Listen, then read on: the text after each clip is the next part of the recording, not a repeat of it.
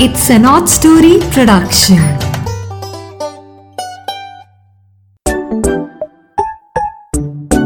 Hello मेरे प्यारे प्यारे दोस्तों। नीरा की नैया अपनी नई कहानी के साथ आपके पास फिर से आ गई है। आज वीरवार है है ना? तो आज हम आपको कहानी सुनाएँगे एक बहुत ही नोटी बच्चे की। हाँ लेकिन उसकी नोटीनेस से भी हम कुछ सीखेंगे, कुछ नया जानेंगे, है ना? तो ये नोटी बच्चा जो था ना, इसका नाम सभी कहते थे मस्करा राजू। यही हमने इस कहानी का नाम रखा है, मस्करा राजू। राजू की कहानी है ये। तो आपने एप्पल पॉडकास्ट पे सुननी है जियो सावन पे स्पॉटिफाई पे गाना पे, या तो अमेजोन म्यूज़िक पे, किसी भी ऐप पे आप ये कहानियाँ सुन सकते हो। नीरा की नैया आपके लिए हर वीरवार को नई कहानी लेके आती रहेगी। ठीक है? अब हम शुरू करते हैं अपनी कहानी। मस्खरा राजू। राजू एक बेहद शरारती और मस्ती करने वाला लड़का था। जब भी वह स्कूल जाता या मार्केट को जाता, सड़क पर पैदल होता या अपनी साइकिल चला रहा होता, उसके दिमाग में बस शैतानी ही शैतानी चल रही होती थी। आते जाते सड़क पर निकलने वाले लोगों के साथ शरारत करना, उनका मज़ाक उड़ाना ये तो रोज का काम था, राजू का। कभी किसी के कपड़ों पर इंक फेंक देना, किसी के पीछे पेपर की पूंछ लगा देना तो कभी किसी सोते हुए इंसान के जूतों के तस्मे बाँध देना आपस में, या उसकी नाक के अंदर एक घास का तिनका घुसा के उसको छींक दिला देना। जाने क्या क्या बताऊँ आपको, अनगिनत किस्से हैं राजू की शरारतों के। एक बार तो दिवाली के दिनों में उसने गली के एक डॉगी की पूंछ से पटाखों की एक लड़ी बांधकर उसमें आग लगा दी। ओफो, वो बुरा हाल हुआ उस बेचारे डॉगी का। कि क्या बताऊँ, ये तो सबसे ही बुरा काम किया था उसने। जानवरों पे हमें तरस खाना चाहिए और बेचारे मूक होते हैं। वो तो कुछ बोल ही नहीं सकते मुँह से। लेकिन वो राजू था कि किसी की बात नहीं सुन रहा था और सबसे डांट खा रहा था। सभी छोटे, बड़े राजू को समझाते रहते कि किसी को परेशान करना या उसका मज़ाक उड़ाना अच्छी बात नहीं। ऐसा अच्छे बच्चे कतई नहीं करते। पर क्या मजाल कि राजू कुछ समझ जाए। उसकी उम्र में सबके साथ मस्ती करके उनका मज़ाक उड़ाना और उनकी परेशानी को देखकर हंसना, यही मस्ती का एंजॉयमेंट का बेस्ट तरीका था। होली पर भी वह किसी बड़े बूढ़े या किसी आंटी को या किसी दीदी को नहीं छोड़ता था। और हर आते जाते पर्सन पर पानी के गुब्बारे और अंडे और टमाटर फेंकता था। उसकी मम्मी रसोई और फ्रिज की निगरानी ही करती रह जाती थी पर उसे पता नहीं चलता था कि वे चुपके से सामान निकाल कर कैसे ले जाता और कब ले जाता है। Oh, no. एक दिन की बात है गर्मियों की छुट्टियाँ चल रही थी। राजू अपने घर के बरामदे में बैठा शिकार की तलाश कर रहा था। तभी उसने देखा एक बूढ़े से अंकल पीठ पर सब्जियों से भरा हुआ बोरा उठाए धीरे धीरे चले आ रहे थे। उन्होंने कुर्ता पजामा पहना हुआ था और पैरों में रबड़ की कैंची चप्पल थी। एक हाथ से उन्होंने बोरी संभाली हुई थी अपने कंधे पर और दूसरे हाथ में एक गमछा था जिससे वह अपना बार बार पसीना पहुँच रहे थे। उनके सिर पर एक भी बाल ना था। पहले तो राजू उनके टकले टकलेपन पर ही ठहाका लगाकर हंस पड़ा और जानबूझकर बोला, अरे अंकल, चाँद की सैर करा दो हमें भी।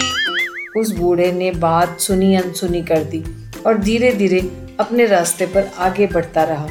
राजू ने अपनी साइकिल निकाली और उनके पीछे पीछे निकल पड़ा।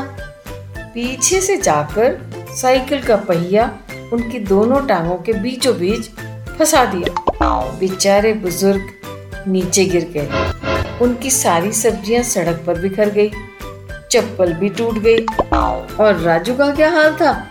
बस लोट पोट हो जा रहा था हंस हंस कर उससे बूढ़े आदमी की दुर्दशा देखकर सिर्फ़ हँसी आ रही थी। उसे उस आदमी का दर्द से कराना मज़ाक लग रहा था, फनी लग रहा था।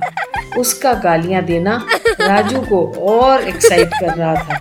और वो सोच रहा था कि ये तो बहुत मज़ा आ गया। आखिरकार इसी तरह मस्ती और मौज में राजू के दिन बीतते रहे और राजू भैया कब बड़े हो गए, समय के प्रवाह में पता ही न चला।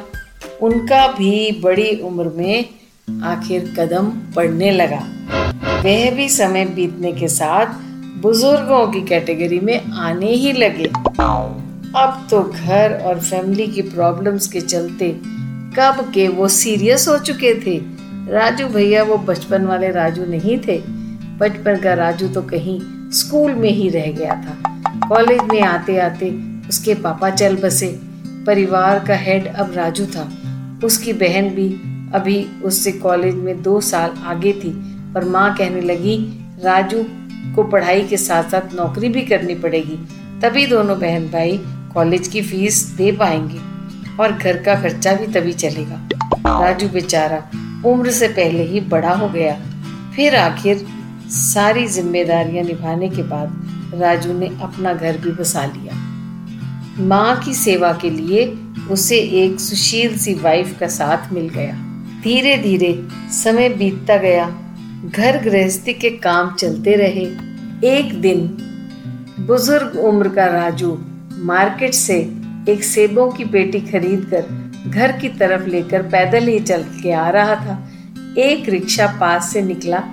राजू ने उसे नहीं बुलाया और सोचा, मैं ये पेटी उठाकर चल सकता हूँ। चार पैसे यहाँ भी तो बच जाएँगे।